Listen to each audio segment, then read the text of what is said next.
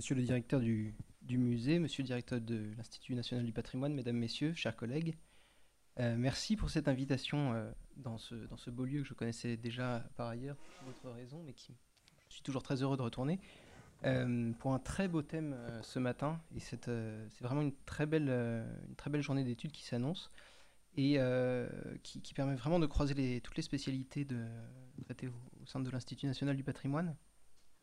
Et donc je vais tâcher de faire écho à l'histoire que nous a racontée M. Delon, euh, du point de vue cette fois de, l'archiviste, euh, pour évoquer voilà, cet animal au destin euh, très particulier, vous l'avez compris, même unique, puisqu'on n'a pas d'équivalent en France ou à l'étranger, quelle que soit, le, que soit l'espèce animale en question. on a donc, comme cela vous a été dit, une patrimonialisation progressive de cet animal malgré un sentiment immédiat euh, et une revendication même de la singularité du Mérinos de Rambouillet. Euh, je, soulignerai d'ailleurs que, alors cette fois du point de vue du, conservateur, travailler sur le Mérinos, c'est extrêmement intéressant, c'est très particulier, euh, puisque vous l'avez dit, monsieur le directeur, on travaille cette fois sur du vivant. on travaille, en général, nos, métiers nous portent à travailler sur un patrimoine inerte par nature, sauf peut-être dans le cas du patrimoine immatériel où ou pour euh, peut-être les PSTN à la marge. Euh, mais en général, il n'y a pas d'interaction possible faute d'un être vivant en face de soi. Avec le Mérinos, ça n'est pas le cas. Et dans les archives, c'est extrêmement prégnant. Euh, donc, sous forme d'une promenade parmi les, archives de, la bergerie, je vous propose un aperçu de cette documentation fabuleuse, singulière vraiment à bien des égards, et de ce qu'elles peuvent nous dire de la patrimonialisation graduelle d'un animal euh, tout à fait hors du commun.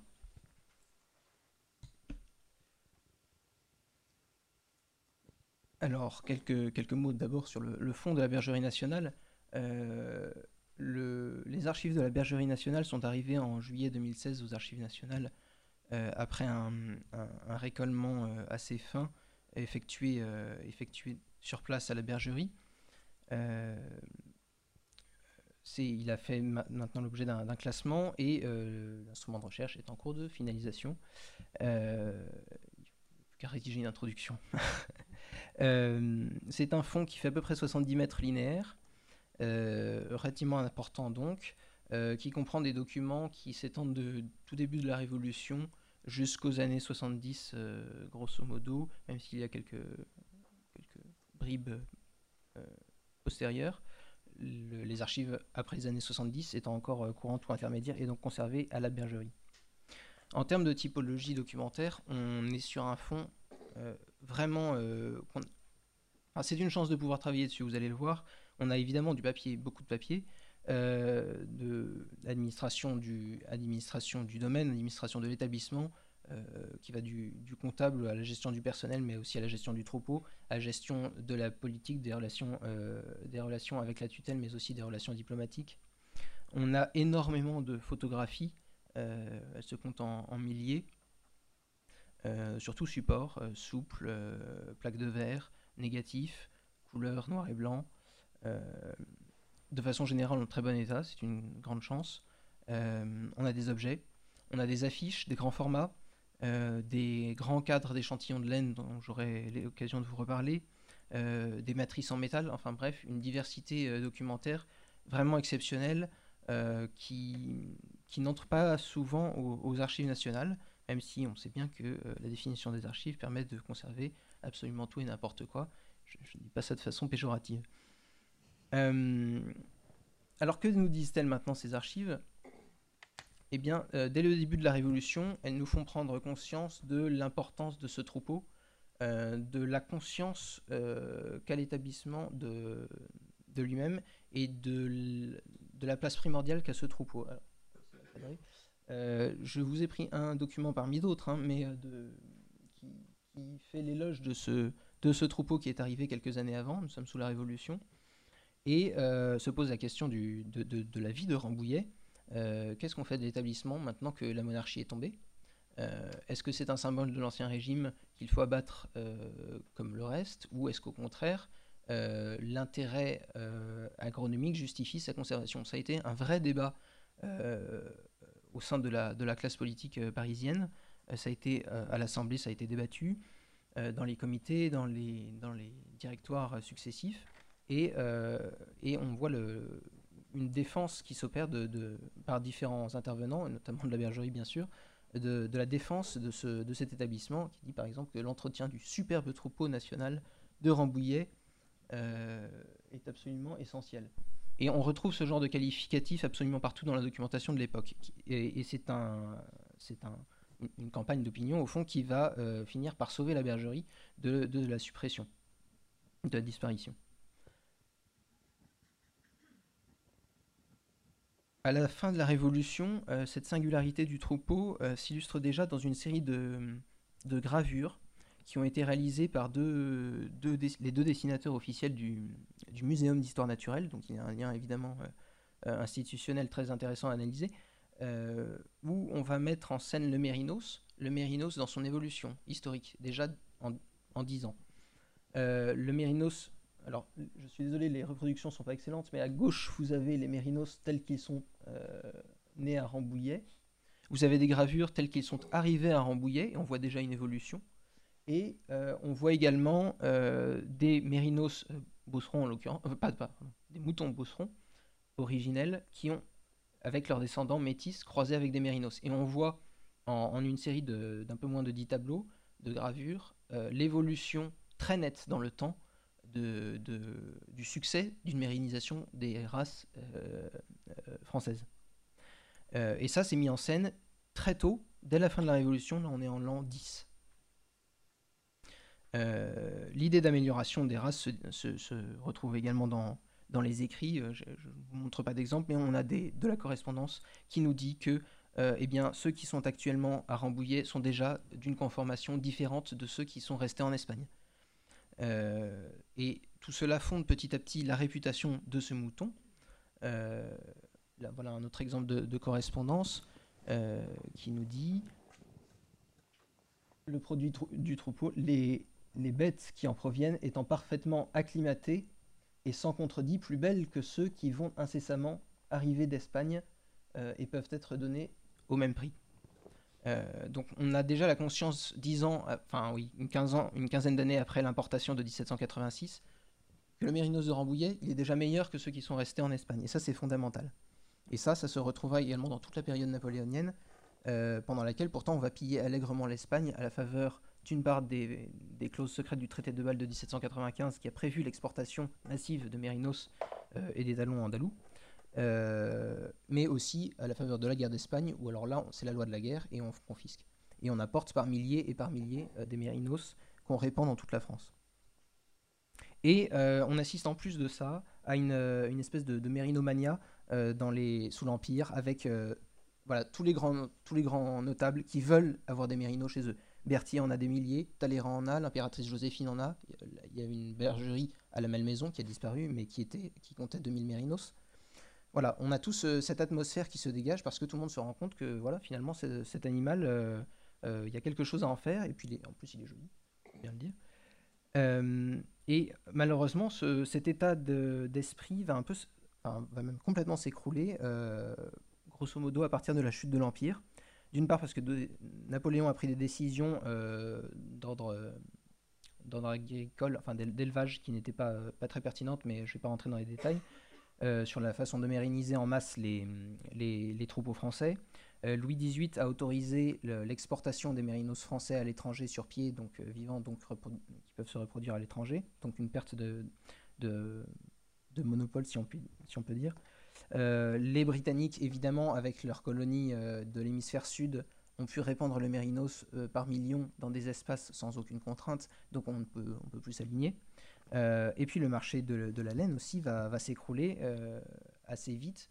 Euh, mais surtout, on va avoir des évolutions techniques dans la fabrication des tissus qui font qu'on a maintenant besoin d'une mèche longue que n'a pas le mérinos, en plus d'être fine. Donc les, moutons anglais, par exemple, feront davantage l'affaire que les mérinos qui ne peuvent plus répondre aux critères industriels de l'époque. Donc que faire de mérinos à partir de tout ça? Est-ce qu'il devient un simple reflet d'une grandeur passée? Est-ce qu'il faut fermer la bergerie? La question se repose à nouveau au début de la monarchie de Juillet. On a une, abondante correspondance sur la question. Euh, on, veut la peau du directeur. Enfin, certains ont eu chaud. et, et, donc, il y a, un vrai creux dans l'histoire de la bergerie au début de la monarchie de Juillet, qui se retrouve même dans les archives. Hein. On n'a quasiment rien entre 1825 et 1840. C'est très impressionnant du point de vue documentaire.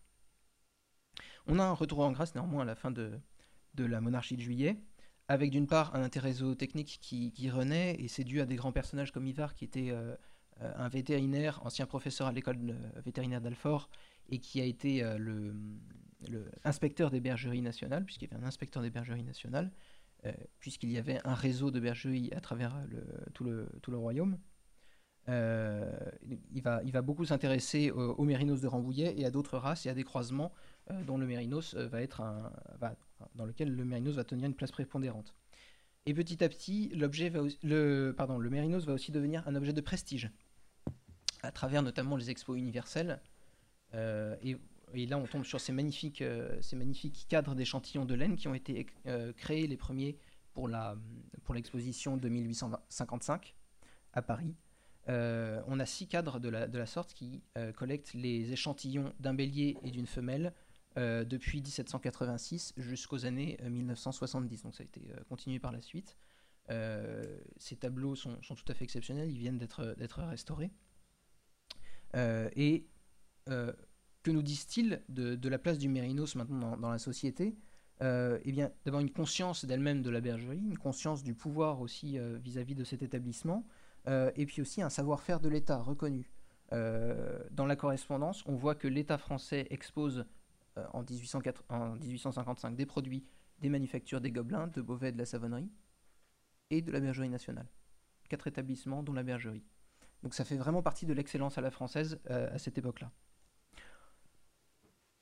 En parallèle, euh, on, a donc ce, changement du, marché de la, pardon, ce changement du, de la perception de la, du mérinos euh, là, il est photographié très tôt. Là, c'est Nadar qui photographie. Euh, on le voit sur la, sur la signature de, de droite. Euh, donc, on a un des plus grands photographes du 19e siècle qui vient photographier pour l'exposition universelle les mérinos de Rambouillet. On a les factures. ça s'est pas bien passé. donc voilà, c'est vraiment un, animal tout à fait prestigieux et singulier. Il n'y a aucun équivalent ailleurs pour un autre animal. Euh, il est photographié un peu plus tard par le photographe de la maison de l'empereur, par exemple, euh, sous, le Second Empire. Et parallèlement, le changement de marché euh, fait que les, éleveurs s'intéressent de moins en moins, enfin, s'intéressent de moins en moins, s'intéressent de façon différente à cet animal qui avait été vendu aux enchères depuis le début de, enfin, depuis qu'il était, depuis était à la, non, depuis le début de la Révolution. Et en 1853, on change de modèle économique on arrête les ventes aux enchères annuelles et on passe dans des ventes de, gré à gré, puisque les ventes annuelles euh, ne, font plus vraiment recette. Donc ça aussi, ça veut nous dire quelque chose de, la façon dont cet animal est considéré dans la société euh, agricole française. Parallèlement, on a de plus en plus d'exports à l'étranger, d'exports très qualitatifs. On a des dossiers extrêmement intéressants à analyser euh, sur les, éleveurs étrangers qui cherchent à avoir des mérinos embouillés pour les implanter chez eux. Euh, à différentes époques, on a un bel ensemble documentaire sur le 2e, 19e siècle, avec des correspondants du monde entier. Là, je, vous ai mis le royaume d'Hawaï, euh, on s'y attend pas. On a toute, toute l'Allemagne, on a tout le, Pérou et l'Argentine qui sont des très gros clients. le berger-chef de Rambouillet va au Pérou plusieurs fois pour emmener les mérinos. C'est quelqu'un, on a son portrait, il a beaucoup voyagé, on a ses passeports, etc. C'est très très impressionnant, c'est très vivant comme, euh, comme archive. Donc ça n'a rien d'anodin d'avoir ces, dossiers extrêmement bien constitués au sein du fonds. Et un peu plus tard, on a aussi euh, une, tentative d'implantation dans les, dans les colonies françaises. Alors là, j'ai mis l'AOF, mais euh, on a tout le, tout le Maghreb français qui est concerné. On essaye de, bah, de réimporter finalement des mérinos, puisque le mérinos originellement viendrait d'Afrique, du nord de l'Afrique voilà, donc ça aussi, c'est extrêmement important dans la ville de la Bergerie, cette euh, reconnaissance internationale euh, qui ne se dément pas.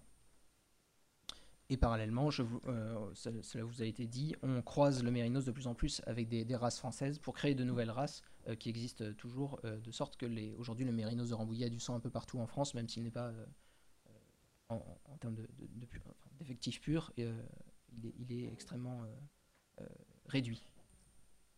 Alors cet ensemble croisé illustre la, triple excellence dans laquelle veut s'inscrire la bergerie nationale dans tout le, le second 19e siècle et au-delà, dans ses missions d'élevage, dans ses missions de diffusion et dans ses missions d'enseignement. Donc on a une excellence de l'animal, une excellence des techniques et une excellence des hommes qui s'en occupent.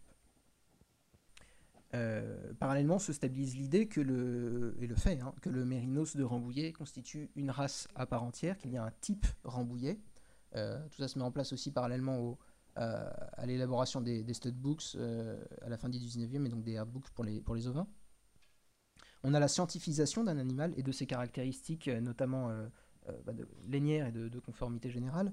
vous voyez ces, ces, plaques de verre à, gauche euh, de, Mérinos prises sous toise. On a 540 plaques euh, prises comme ça, avec le matricule du, du, Mérinos, le numéro de sa génération, donc on sait exactement qui est, photographié. Ce qui est intéressant, c'est qu'on a parfois le même animal qui est photographié à plusieurs âges différents, donc on voit son évolution dans le temps.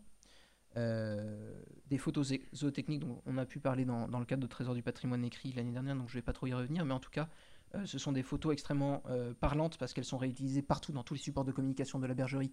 Euh, des, brochures qui sont éditées dans toutes les langues. Là, j'en ai mis une en, en, allemand, mais on en a évidemment en anglais, en italien, en, espagnol. on les retrouve. Vous voyez la, matrice en cuivre qui est à côté, qui a servi à éditer une, telle brochure. Là aussi, c'est intéressant en termes de, documentation. On a, on a la reproduction sur tous les supports d'un même cliché. Euh, scientifisation, donc à travers ces, clichés, hein, on sent de cet animal, euh, qui se traduit aussi dans les, dans les registres euh, des, troupeaux, registres de lutte, registres de naissance, les fiches généalogiques que vous envoyez à l'écran, qui retracent la, généalogie de chaque mouton individuellement, avec également des, données voilà, pesée, mensuration, enfin c'est comme un, carnet de santé, euh, avec des détails, des observations qui peuvent être, extrêmement, euh, extrêmement parlantes. Euh, et donc un suivi extrêmement fin de chaque animal, comme cela vous a été, vous a été dit. On a également des fiches de tonte que vous voyez à droite, avec des, classeurs entiers constitués, parfois avec un peu de chance un échantillon de laine, pour suivre de façon extrêmement scientifique la, finesse et les, caractéristiques techniques de la laine de chaque animal, qui permet donc aussi de les sélectionner pour la reproduction par la suite. Euh, à gauche, vous voyez également un certificat d'origine, puisqu'on a des registres de, certificats qui sont délivrés aux acheteurs. Euh, là aussi, pour suivre les ventes à l'étranger, c'est extrêmement intéressant. Euh, je ne sais plus ce qui est marqué sur celui-là. Algérie. Oui, celui-ci, donc pour, à destination du, Maghreb, des colonies, mais enfin on en a à destination des Balkans et du monde entier. Euh, donc là aussi, vous avez ce certificat d'origine qui veut dire quelque chose. Hein. c'est euh, vous, achetez cet animal, vous repartez avec le double du certificat. Donc vous pouvez prouver que vous avez un animal absolument exceptionnel euh, et, que, le prix que vous avez payé est mérité.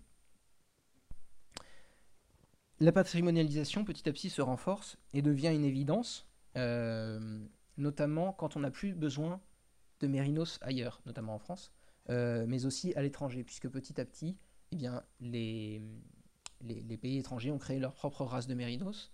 Euh, le, Pérou, par exemple, a ses, races et maintenant on n'a plus besoin d'importer du mérinos français. Et ça, on retrouve de la correspondance notamment dans les archives espagnoles qui, qui montrent que, euh, les, mérinos d'Espagne, eux, ont dégénéré. C'est d'autant plus important euh, du point de vue français, puisque le mérinos de Rambouillet est le dernier vrai témoin de ce qu'était un mérinos espagnol à la base.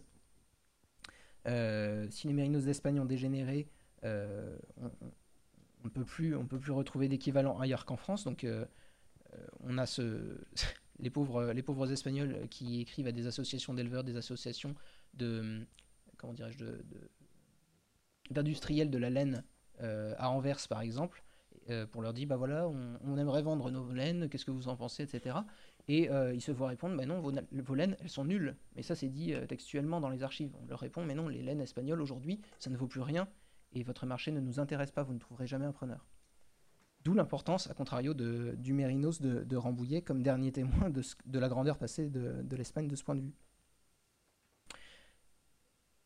La patrimonialisation se poursuit euh, à travers de, grands événements, des publications de l'école, euh, des anniversaires. À gauche, vous avez une photographie du 150e anniversaire de la bergerie avec le, président Lebrun, qui vient visiter l'établissement. À gauche, vous avez l'affiche du bicentenaire qui a été également très, très fêtée.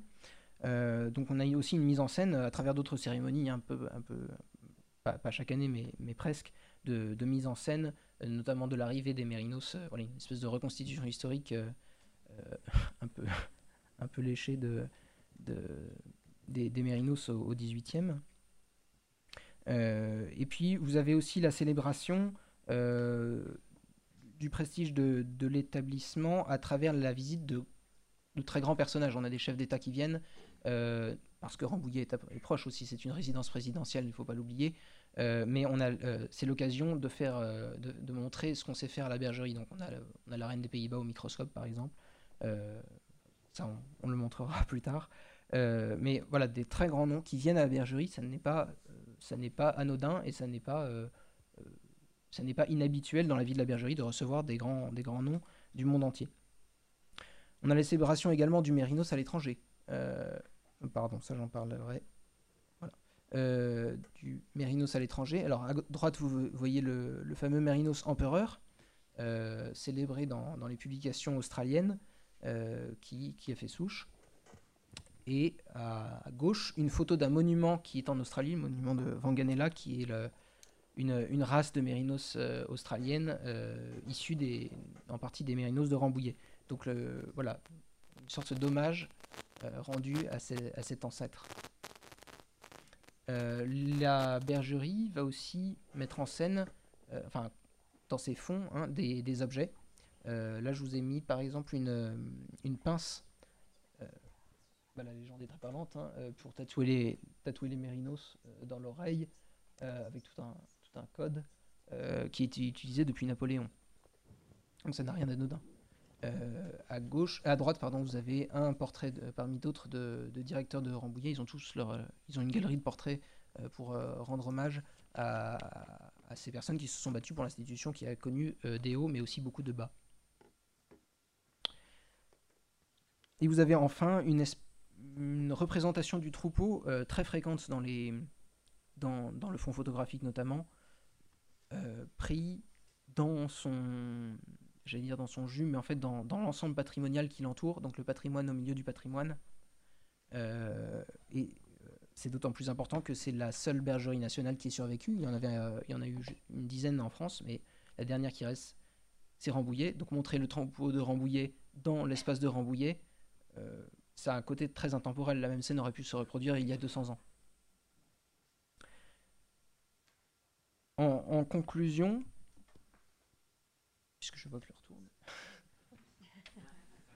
euh, à travers euh, cet aperçu, je, voulais donc vous, montrer un peu la, prise de conscience très progressive à travers deux siècles du, que, le mérinos qu'on conserve dans cet établissement est sorti de l'animal de, de, rente, l'animal productif, pour gagner celui du patrimoine, unique par son origine, son histoire mouvementée, et euh, on n'est pas du tout entré dans les détails, mais enfin c'est vraiment la, la, guerre des moutons, c'est pas du tout un vain mot, euh, par les soins dont il a fait l'objet, euh, par sa descendance et par son caractère de, témoin d'une race originelle totalement disparue, qui va d'ailleurs justifier une demande de classement au monument historique, formulée en 1989 par le, président de l'association des anciens élèves auprès du ministère de la Culture, demande qui sera refusée le courrier de Jean-Pierre Badi, directeur du patrimoine de l'époque, euh, qui dit J'ai le regret de vous informer que la législation sur les monuments historiques ne peut en son état s'appliquer aux œuvres de la nature et notamment pas à des animaux. Je n'en suis pas moins sensible à l'importance que représente pour le patrimoine national le troupeau de moutons de la bergerie de Rambouillet. Aussi, euh, ai-je chargé l'un de mes services, la mission du patrimoine ethnologique, d'étudier en liaison avec les, partenaires intéressés tous les moyens pouvant permettre sa préservation et sa mise en valeur ce sont des très beaux mots de conclusion euh, qui parleront beaucoup à Monsieur Autain. Voilà. Euh, et puis j'aurais pu vous parler aussi de la, mise en valeur euh, future de ce fonds, mais ça sera peut-être l'objet plutôt d'une discussion.